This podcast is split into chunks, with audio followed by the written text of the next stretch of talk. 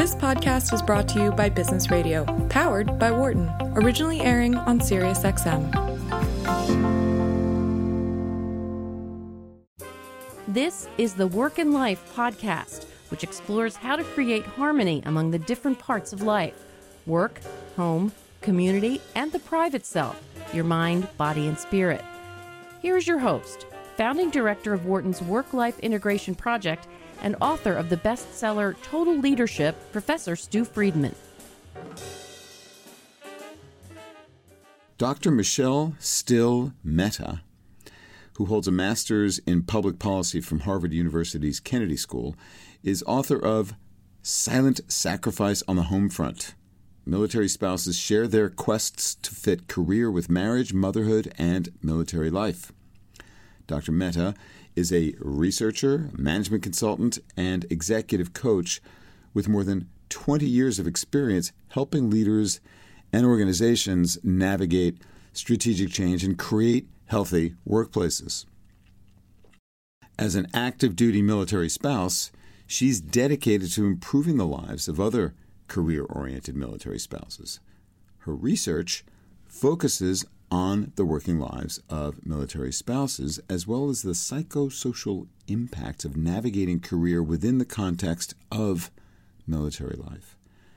Prior to launching her independent practice in 2004, Dr. Mehta was a senior manager with Deloitte and an internal consultant with Kaiser Permanente. I talk with Dr. Mehta about what she found when interviewing military spouses about the profound psychological as well as financial impact of the military culture of frequent locations, relocations, rather. She observed a sense of loss of identity, some resentment, and the struggle to be essentially a single parent and sole caretaker on the home front. Michelle offers tips on how to better navigate what she calls the three M's marriage, motherhood, and military life.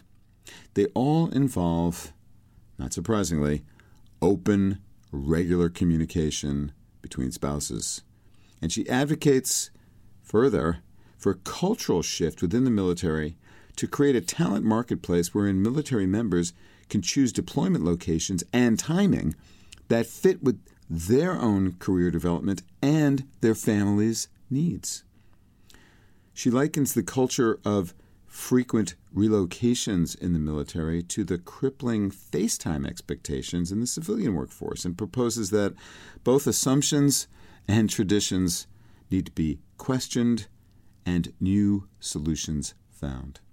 So now, get set to listen to and learn from a scholar and a change agent as she tells poignant, vitally important stories about those families serving our nation in the military and what must be done to support them.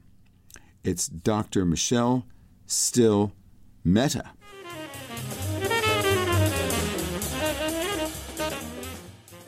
Welcome. Thank you very much. It's great to be here. Well, it's great to have you here. So, um, it probably pretty obvious to most listeners already uh, how you got into this specialty, but I wonder if you could just give us your version of uh, what led you to this to this work in in brief. What what was the the big motivator for you? Sure. Um, well, and it should sound obvious, I guess, in retrospect, but I I did not set out on this path as mm-hmm. many careers do. Took a lot of twists and turns but um, have always been a consultant in one form or another and married um, an Air Force guy once I was already in my 30s and had hmm. a career well underway and um, started grappling with how to make that work for myself. My first strategy was try to convince him to do something else, and that didn't work out so well. You did, and, and how did you try that? What were your what were your uh, oh, methods?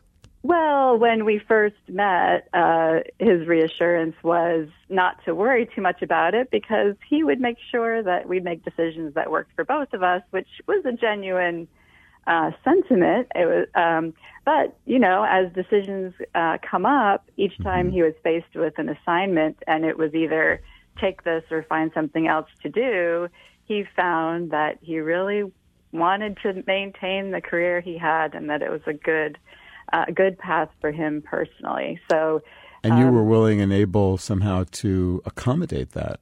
Yes, yes. So um, we chose together to stay on that path, and mm-hmm. I certainly have no regrets about that. Mm-hmm. Um, but along the way, um, I wouldn't to, change a single minute, is what you say in the uh, the epigram, the dedication to the to your book. That's right. That's right. So um, along the way, discovered that uh, through my own moving around, mm-hmm. our first international move was to Turkey in a very rural part of Turkey near the Syrian border where there wasn't a lot mm-hmm. of uh, consulting work to be done. Mm-hmm. So um, found myself unemployed for the first time, but still sort of clung to this notion that I was somehow different, that I was not a typical military spouse because I had all this education and uh, career success, and I didn't hear other spouses talk about those well, you were, things. So. You were also more advanced in your life, right? Most, yeah, right? Well, yes, above average in terms of the age I got married, so mm-hmm. certainly had the opportunity to get a career started. Right. Um, and as I, uh, through trial and error, tried to figure out a path for myself, decided that independent consulting would give me the most flexibility, and the way to set that up was to go back and get my PhD and sort of boost my credentials further.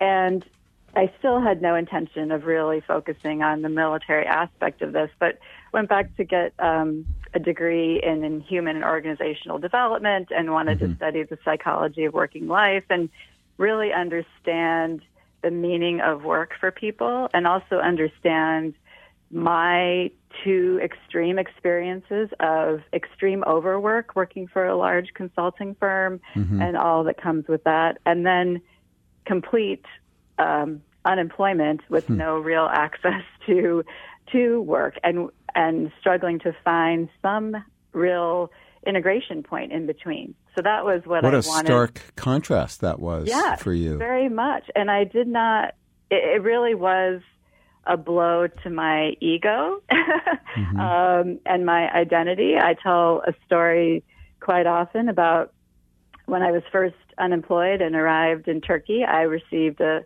a resident a resident permit with that said inside under occupation. It said Ev Hanıma, which means housewife in mm. Turkish, which was not how I identified myself by any stretch of the imagination. Mm. And um, when I went out walking with my neighbors in the morning, I put on one of my Harvard T-shirts without thinking anything of it. And a woman I had been walking with every day for months said, "Oh, Harvard." Did your husband go there? And all of a sudden, it was like I was completely invisible, and all I had worked for had been stripped away. And so, um, hmm. when I to answer your question about how I arrived at this, it started as a personal struggle. And then when I went back to school as sort of a coping mechanism for me to build a path that I thought was sustainable, one of my um, one of my faculty mentors actually reflected back to me, wouldn't it be interesting to study this through the lens of what other military spouses like you go through? And it was like a uh, no duh moment of something I had right. really never even thought about. Really? Um, and from there, I began the research, and it turned into, I mean, really, this started with um, a pretty uh, typical PhD dissertation. But mm. in doing that research and talk, doing interviews with lots of other spouses, I was humbled to find both in the literature and in the conversations with people that I talked to that I was hardly alone or unique in this mm-hmm. experience, mm-hmm. and that I felt compelled to raise awareness about it, mm-hmm. as well as um, package uh, the stories that were shared with me in a way that made other could help other military spouses feel that they were not alone and not crazy for feeling like they could not achieve what they thought they mm. should be able to achieve. That's so important, and you've really done a great service, Michelle, with with silent sacrifice. Perhaps not always quite so silent sacrifice mm-hmm. on on the home front.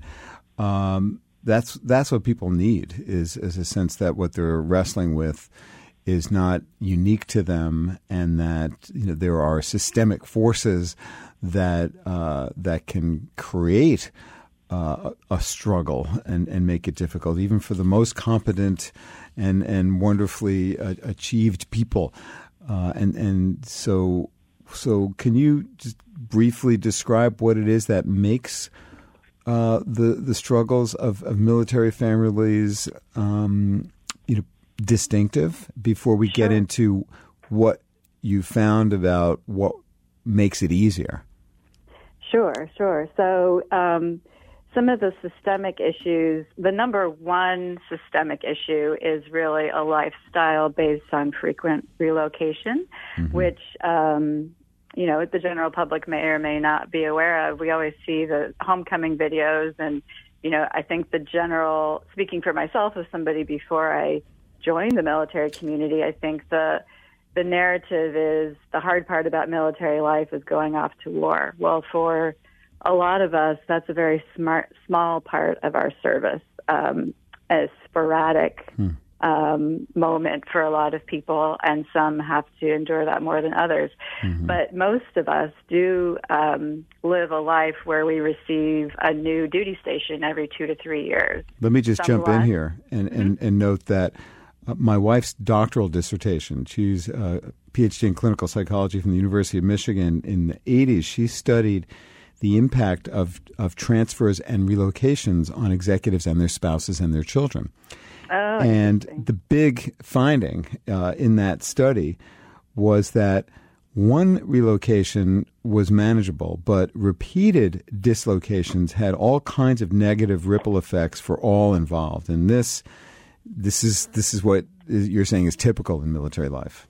Absolutely, and there's a great um, British psychologist who's also a military spouse named Sue Jervis, who talks about mm-hmm. the psychology, the psychological damage that is done from cumulative relocations, and how mm-hmm. you don't have time to repair the damage and the grief and the loss from the last one before the next one comes around. So it's sort of a constant um, issue. Mm. Um, but beyond even just the psychological repair and recovery, there's a very real um, financial and lifestyle impact of um, uh, on spouse employment, and that most jobs are still tied to a geographic location. Mm-hmm. So it's um, it's a cycle where if you want to be an employed spouse, most people pursue a strategy of finding a new job with each new assignment, which mm. is a which is a very hard path to follow. Sure, and, and the cycle's to, pretty short, typically, right? Yes. Like so the, on the, average, two two years, mm-hmm, right? Mm-hmm. So um, a lot of the economic research shows that military spouses, on average, earn um, only about half what our civilian counterparts earn over a lifetime. Mm-hmm. Um, in part, largely because of that constant relocation. So mm-hmm. that is really the number one. The financial um, impact of of frequent relocation frequent relocation ah. being the number one sort of root cause gotcha. of why spouses are um, more likely to be unemployed and underemployed. And could you so, say a bit more about what you refer to as the psychological uh, impact and the repair and recovery that's needed that that gets worse with, with each new move? What is sure. the essential pain that is caused? Well, um, I think I think it it, it depends, but I think that um, in part, I mean, I, I speak from sort of the employment lens, and I think it also depends on how successful you're able to maintain your employment. So um, the accumulation of it also depends on whether you've been able to maintain that employment or if you are finding yourself slipping or getting um, burned out from repeated attempts. Mm-hmm. Um, there's one story in my book, um, someone I call Maria, who had been an attorney and um, decided that she was, you know, talented enough and strong enough that she was going to pass the bar in each new state they lived in. Wow! So imagine what that's like if you move a lot of studying. Two, if you move every two or maybe three years if you're lucky, hmm. she was spending the first six months studying for the bar, then sitting for the bar, and then having to look for a job that she might be able to keep for a year or two at the most. so she did this successfully in two states, the first two moves, and then in the third state, they uh, she sat. She was studying to sit for the bar and discovered she was pregnant for the first time and was very sick, and realized that she just physically could not mm-hmm. accomplish this mm-hmm. task on the schedule that she'd set out for herself. So the loss, the psychological damage, I think, was cumulative of mm-hmm. both sort of the exhaustion of having done this path for every two years setting the bar and then finally sort of having to admit defeat and grappling mm. uh, very much so with feelings of shame, shame. and failure. And that is the reason why I um, intentionally call this silent sacrifice yes. is that even when we do talk about spouse employment, almost without exception, every woman that I interviewed talked about how they really don't share mm. how they feel about this with other people. And many of these people said, This is the first time I've really shared how devastating this is to my to my identity and the loss of the piece of myself I've lost because mm. of hmm. this. So that's fascinating and, and painful and sad to hear that you'd expect, given the millions of people who have experienced this, uh, certainly in the, I mean, over the course of history, and then more recently with a raising of consciousness about these issues, that there would be um, you know methods uh, applied to help, uh, especially trailing spouses, to cope with these uh, with these challenges and to make it easier for them to speak about them. But you're saying that that is not the case. Well, there have certainly been. Um, in the last, certainly since I married into the military, things have changed a lot in terms of mm-hmm. the narrative. Uh, certainly, the, the Defense Department and um, military nonprofits have done a lot to raise the issue of spouse employment, but largely the mm. programs um, still focus on uh, helping you with resume writing, helping maybe providing some funding for going back to school, mm-hmm. um, and asking employers to pledge to hire a certain number of military spouses. So there are efforts Mm-hmm. But I mm-hmm. would say there's very little being done to address the three root causes, which I mm. I consider to be sort of threefold. So frequent relocation being one, yes. and that there's I think um, little appetite among policymakers to change that aspect of military life. Although I don't think it it should be taken as a given. It's sort of like the hmm. same comparison I would draw to the civilian world of kind of holding on tightly to this 40 hour a week in the office. You ha- we have to see your face. It's a similar kind of cultural artifact hmm. that I think has um, should be called into question as and look at alternatives. Um, and then the second root cause is really what I would think of as um, an extreme version of typical working parent issues where military demands are very high, but there's an expectation that there's still it's sort of a single breadwinner mm-hmm, model. Mm-hmm, mm-hmm. So it's up to the quote unquote trailing spouse to take care of that. And then thirdly, um, just related. So trailing that, trailing is not the right term. What's a what's a better term to describe the the spouse who comes along because her husband or his his wife mm-hmm. is is the is the person who is is is is not making this move of their own volition, but only doing it because military service requires it.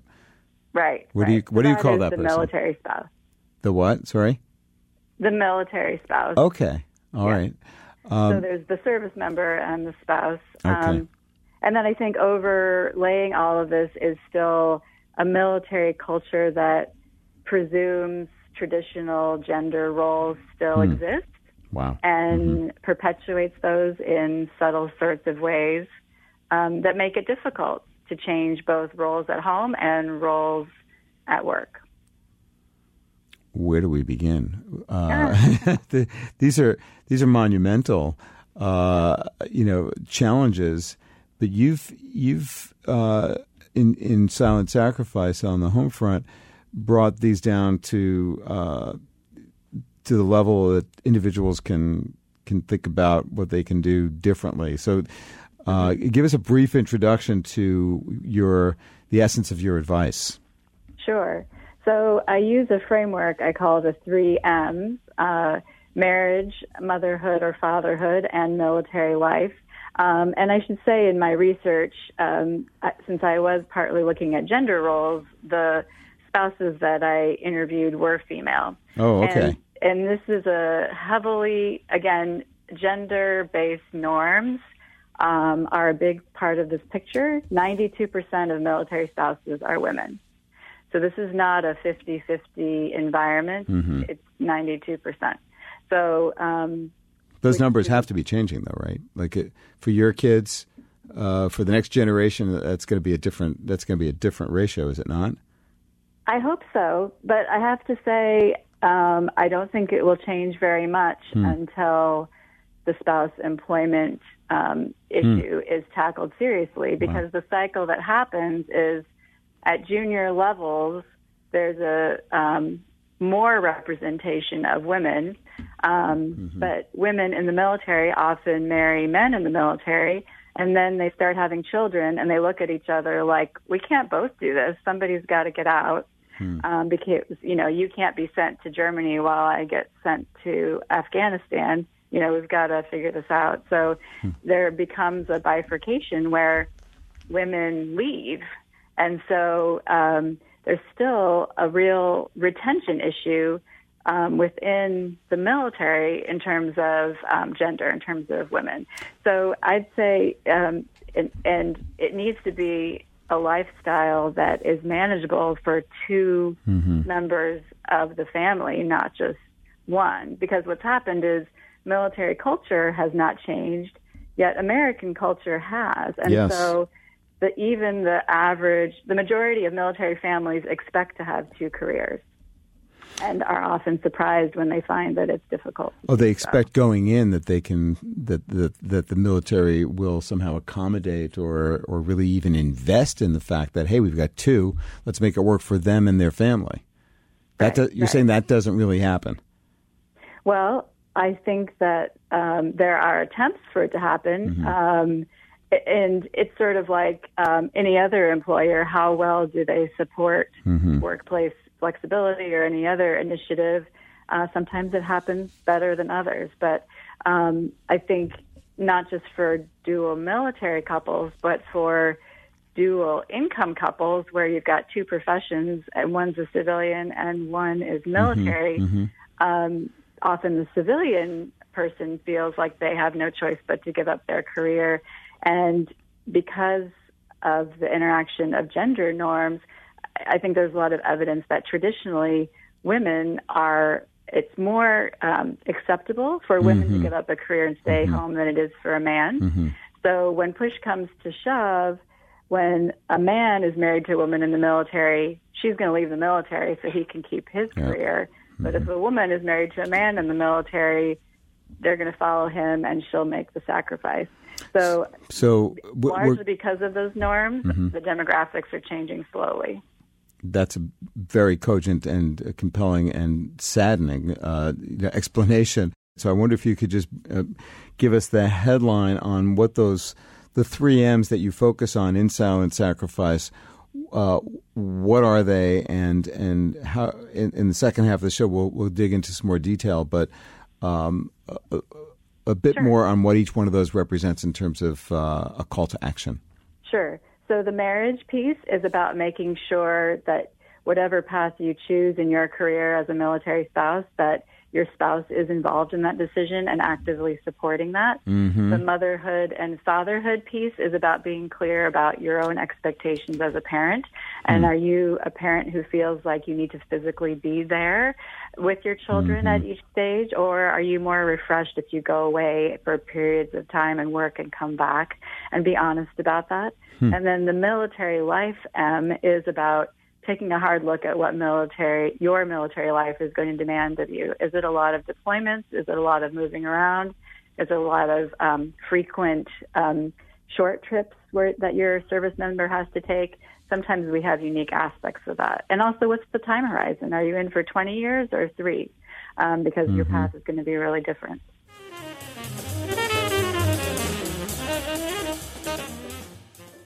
Let's start with the first one marriage. Uh, that should be an easy one to just figure out pretty straightforwardly, right, Michelle?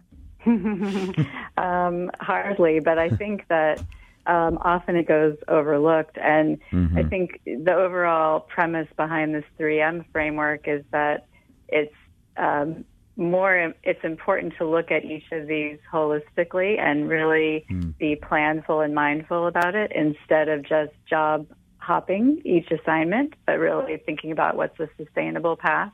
Hmm. And the marriage piece, um, I've got sort of great stories in the book about this. Yes. Everything from, you know, examples where the service member is an equal partner at home and he makes sure that he's there to pick up the kids, take care of dinner when she has to work late, and really that egalitarian model mm-hmm. makes it allows for both of them to have careers on the opposite end of the spectrum, um, there's a woman in my book that um, I call Brenda, and she talks about her husband's excuse job, how he's really just fully dedicated himself to only doing things within his military life, and then he comes home and feels like everything falls to her to the point where he's asked her not to go back to work because the household is too chaotic when she doesn't have time to do all of the housework and homework with the kids and running them to practice because he's unwilling to do any of it. Wait, so, so the excuse job means oh, the military job is like hey, job. I, mm-hmm. I'm I'm doing something really important for our country. I'm burned out, honey. You take care of all the other stuff. Yeah, and it's even it's not as explicit as that. Um, it's something that's been built up over the years by the norm of one spouse being home, being the stay-at-home mom, right and then kind of being stuck in those sticky roles when she mm. wants to go back to work mm. um, because he's not accustomed to doing any of it. And so rather than renegotiate those roles, she finds herself in kind of a no win situation. So feeling um, that sense of shame and failure that you talked about earlier. Yeah, and honestly, resentment too on the well, marriage level. I was going to ask about that obvious point, uh, that that's got to create all kinds of conflict and underlying, if not explicit, rifts in the partnership, right? Yes, I think when you're not on the same page, of course, it's going to lead to that. And and I'm not saying that choosing to stay home is a bad decision, only mm-hmm. that you need to be in agreement about it. And um, that's a key part of career planning for anyone, but certainly as a military spouse, is making sure you've talked through this plan together and not just assume that you're going to forge on with what you think is best. All right, before we, before we get to you know being a parent, uh, uh just a, one or two more questions uh, about about the military marriage. Uh, let's call it. What do you find is the issue that um, that the partnerships that you studied and in your own experience have had the most difficulty? Coming to agreement about, and, and how do you advise them to do that?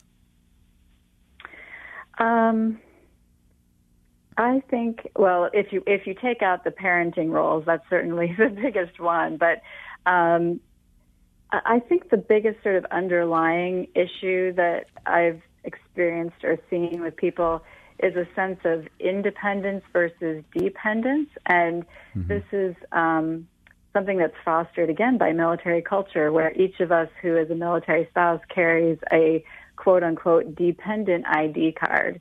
So we are considered to oh, be. wow. That's the official term. That's the official term, yes. Um, and so from the minute you become part of the community, you are told that one is primary, who is called the sponsor. There's a sponsor and a dependent, and there's already a hierarchy sponsor established. Yes. The military member is considered the sponsor, and the spouse is considered the dependent. Sponsor so, of what? The sponsor of military benefits. Ah, so if okay. we want to use go grocery shopping at the commissary or go see a doctor on base or even enter a military installation, it's all based on our sponsor's privileges. Um, but that pervades all aspects of our life, even down to schools that our kids go to and hmm. um, where we even get our hair cut or things very, um, you know, day in and day out. Right. So that sense of independence and equality, I think, is kind of the biggest struggle. And There are a couple of people in my study who are former service members, veterans who have become um, military spouses as as they've Mm-hmm. gotten out and become the dependent spouse, and they have really gone through a real shock and identity loss Sure. by suddenly um, being demoted in the eyes of not just the military but within their own marriage and household. Demoted. I mean, that's that's literally what happens. Yes. So, so what advice do you have for people in that scenario?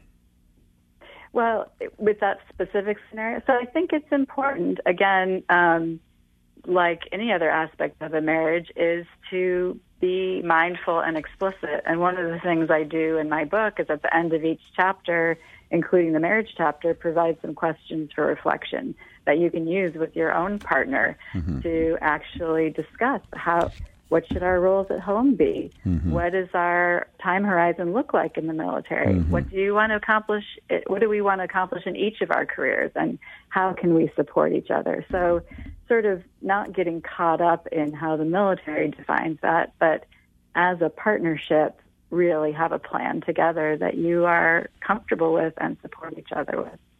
That's so crucial, and and and I'm sure that's that's got to help. And again, I'm I'm surprised that such a uh, a resource as as what you have just described isn't just standard protocol to give to all military families.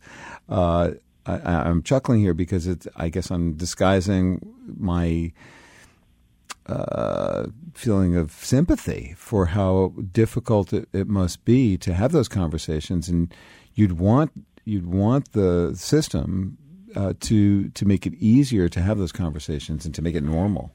Well, it's interesting. So there are a lot of support systems within the military culture, but just like anywhere else, when you're in your culture, you sometimes have a hard time seeing what the barriers are or what the downsides are. And I remember uh, my husband and I actually participated in a military um, program for communication in marriages. It was a workshop, you know, just a one time improve your marriage, learn how to communicate better. And um, in the seminar, I remember bringing up a story about how it's so frustrating that I just want to agree on what time we'll both be home so that we can have dinner as a family, yet it's hard for my husband to stick to that plan. And the the facilitator basically said, "Oh, honey, you're new. You'll figure it out. These guys, you know, you haven't figured out military life yet." Again, that excuse Wow. job, where well, military members can't expect can't be expected to be home at a certain time. They have important things to do, um, and it's that subtle, constant reminder that we are expected to be all in. You can go figure out the rest. That takes a real toll. Yes, I can readily see that. And I can also see how it's possible to design a different approach as a partnership. And that's what Yeah. you're that's what you're advocating for, right? Absolutely, absolutely. And it's possible. It is possible for I, sure. I assume you've done that personally. Yes, I, I mean, uh, it, yes, we have, we have, and um, we are now old and coming to the end of our military career, so we'll have to forge a new partnership as uh, as a civilian couple again. But yes, Yes. it takes work, and it's constant renegotiation at Constant. different stages in your life. That's for sure. I'm, I'm in my 39th year of marriage, so I can attest to that fact. let's let's move to uh, the second M, and that is motherhood or fatherhood. Uh, what what are the key issues there? How does all this affect one's children and one's relationship with one's children? And what, what are the key issues there that, that you address in, in your study and in your practice? Well, the the key question that I'm looking at again is how um, employment fits in your life, and so the question that I find um, spouses deal with here is um, very similar to what civilian working parents experience, which is. Uh, am I going to go to work and feel guilty about it, or am I going to stay home and feel unfulfilled? and, and kind of that angst about what's the right thing to do and looking for a lot of outside um, signals. Um, and so my you- advice, can, can you just explain what you mean by outside signals? um, I think again, sort of with the competing advice out there, you know, Mm-hmm. looking for role models. Should I do what my friend down the street does? Should I I, do what my sister did? Should I do what my friends from business school are doing? And um, I think it's important to be true, to try to tap into what matters to you. What are, what's going to feel right for you? Is it staying home for a period of time? Is it part-time work? Is it full-time work? Um, or uh, you know, and what does that look like? How do you fit that with your parenting? And um, one story that fit, that strikes me in particular about this, the woman I named Grace, who um, had been a financial professional before moving overseas and thought she would never stay home um, because all of her peers were on the you know fast track success you do what you have to do and her mother was very supportive of that track and then they moved to italy and she had their first child and she said guess what? I can stay home and no one's going to criticize me because I'm in Italy. so they said, let's go to Japan next. And they had another kid. And she said they stayed overseas four consecutive tours in part because she did not want to have to justify to her friends and family why she didn't go back to work. And she felt like that was the military gave her that excuse. That's interesting. And and how did she feel about all that? So when I interviewed her, her kids were um, like young elementary school, and she was starting to think about wanting to go back to work in some form, but not sure what that was going to look like yet. And she was pretty happy that she had taken the path she had, but also said, I, I don't want to stay on this path forever because I want my two daughters to see that they can do what they want to do. I don't want this to be the only model they see. So um, she felt like it was time to make a change, but she was really happy that she had what she considered the freedom to stay home Interesting. that she wouldn't have had if she had not been a military spouse. She would So have it's sort of a flip side Mm-hmm. of that. Um, But the more typical scenario, I think, is that of feeling like, um, on top of being a working parent, you're often a single working parent because, again, the military Right. member is all in and may even be away for a short or long period of time, Mm-hmm. um, or just have a very demanding work schedule when they're at home. And what what do you what do you advise uh, the military spouses in that situation? So, um, again, one is talk with your spouse about this. Don't figure it out alone because mm-hmm. it's another key part you have to be on the same page about. If you don't agree, you better figure out what that looks like. Right. Um, another is think of this as seasons. A really, I mm. think, po- positive aspect to the frequent moving around is that it lends itself towards planning your life in two year increments. Hmm. So you don't you're sort of forced to whether you want to or not. Mm-hmm. But you don't have to make a decision that feels like it's forever. Think about what makes sense for the next two years. And maybe have a sense of where that fits in the long term scheme of things. But if you can figure out what you're going to be happy doing for the next two years, that's a good place to start. That's interesting. So there's another way in which the, the military structure has some advantages uh, that you you've got to think in terms of this two year horizon, and that's in some ways more manageable than thinking about your whole life. Yes, exactly.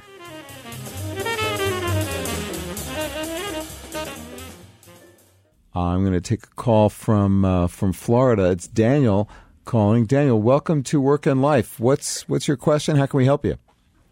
Hi, my question is do you find that this is a U.S. military issue, or do other militaries in other countries also face similar issues with relocation, with marriage, and work life balance?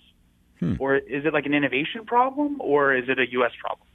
When you say innovation problem, you mean innovation in our Like a, correct, correct. Like other other militaries have found ways to innovate in the space and take from cor- uh, from private culture uh, to make more effective teams.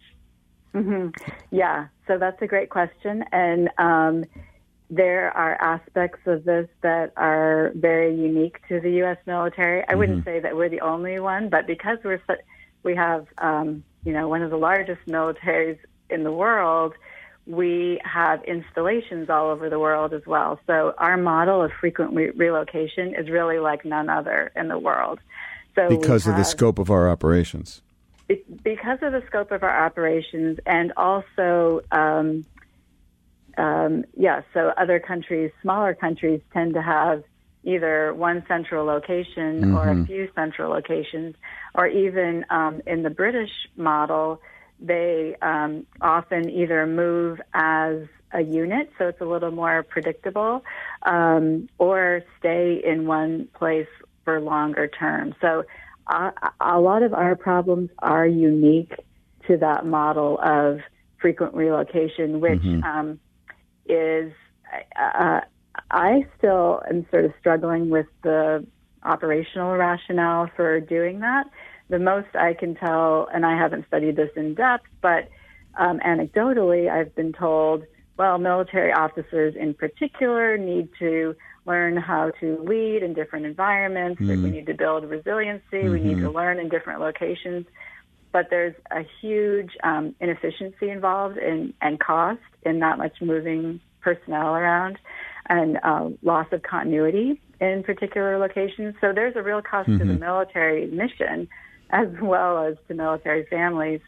And um, the other sort of sort of cynical feminist uh, critique of this is that um, the military has either consciously or unconsciously created the system to break any possible um, chance of loyalty to the civilian world wow. by forcing constant uh, moving around. Wow. So you're more likely to be all in if you don't have time to make connections with the rest of the world. And by all in, you mean? All in with your military circle, being completely dependent on mm-hmm. your military community, way of life, um, and not be so connected or find divided loyalties between your wow. civilian community and your military community. Oh, Michelle, do you do you subscribe to that view that there is a like a deliberate design choice there in the system? Think it's um, at this stage. Um, I don't know if that had anything to do with the original design. Um, honestly, I don't don't know if there is a deliberate rationale anymore. I think it's become hmm. a cultural artifact. Hmm. Um, and I think it's time to really question what the alternatives might be. All right, let's get into that in the in the few minutes that we have remaining. The third M is military life, and what what can be different in it. I want to focus our attention on that because that's uh, that's important for many of our listeners in thinking about how to advance the idea of progressive uh, cultural change in the military so that it's good not just for the, the strength of our military, but for our military families. So, what are the big ideas that you're bringing uh, from your research about that? Mm-hmm.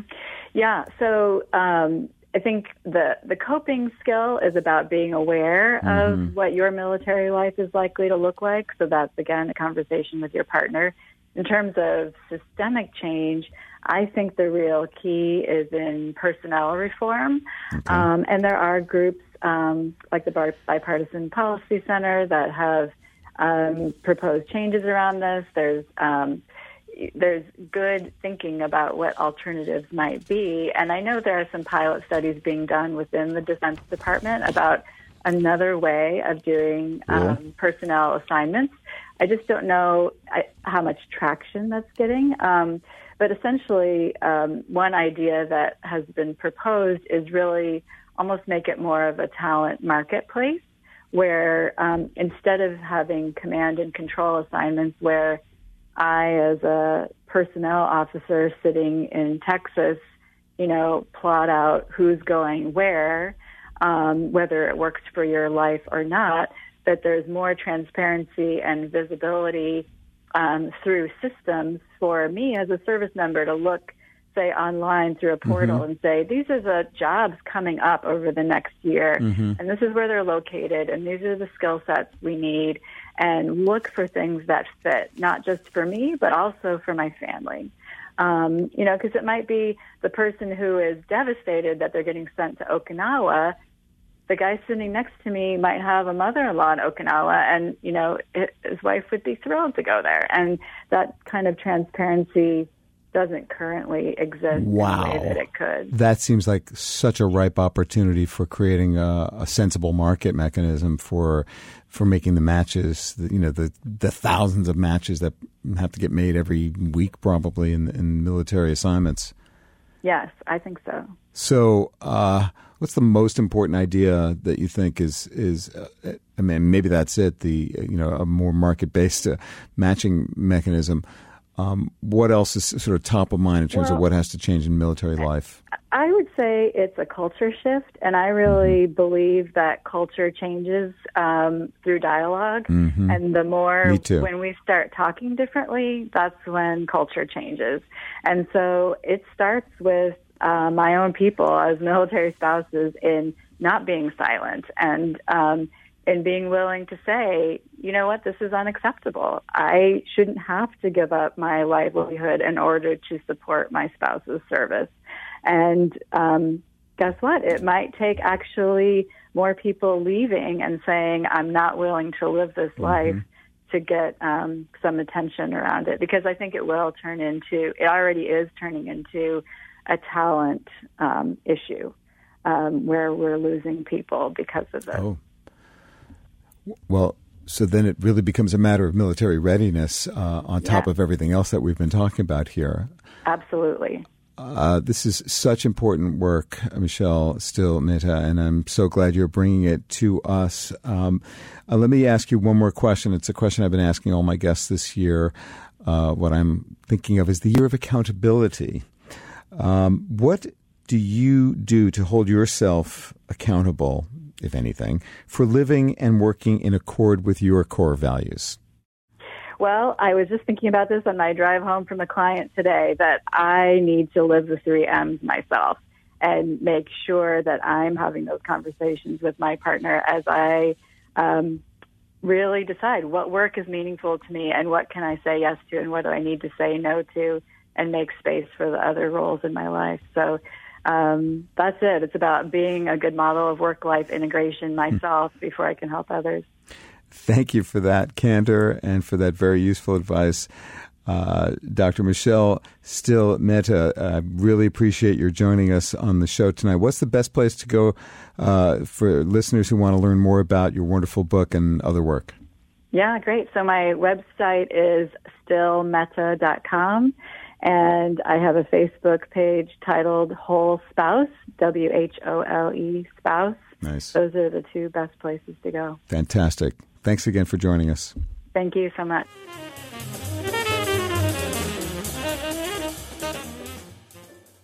I hope you enjoyed my conversation with Dr. Michelle Still Mehta, author of Silent Sacrifice on the Home Front, and that it provoked your thinking about what you can do to speak up and not remain silent about how our society's institutions aren't keeping pace with the reality that our lives, civilian and military, our lives as as members of working families, what, what we are facing today. There's a number of different levels on which we can try to affect positive change. And sometimes the best place to start is super local.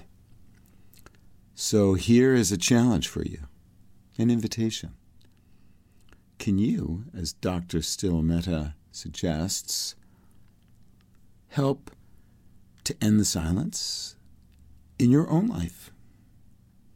So, if it's relevant, might you begin a conversation with your spouse or partner about what each of you really wants to achieve in both your careers and in your family? Can I help you with that? Is that something that you could use some advice from me about?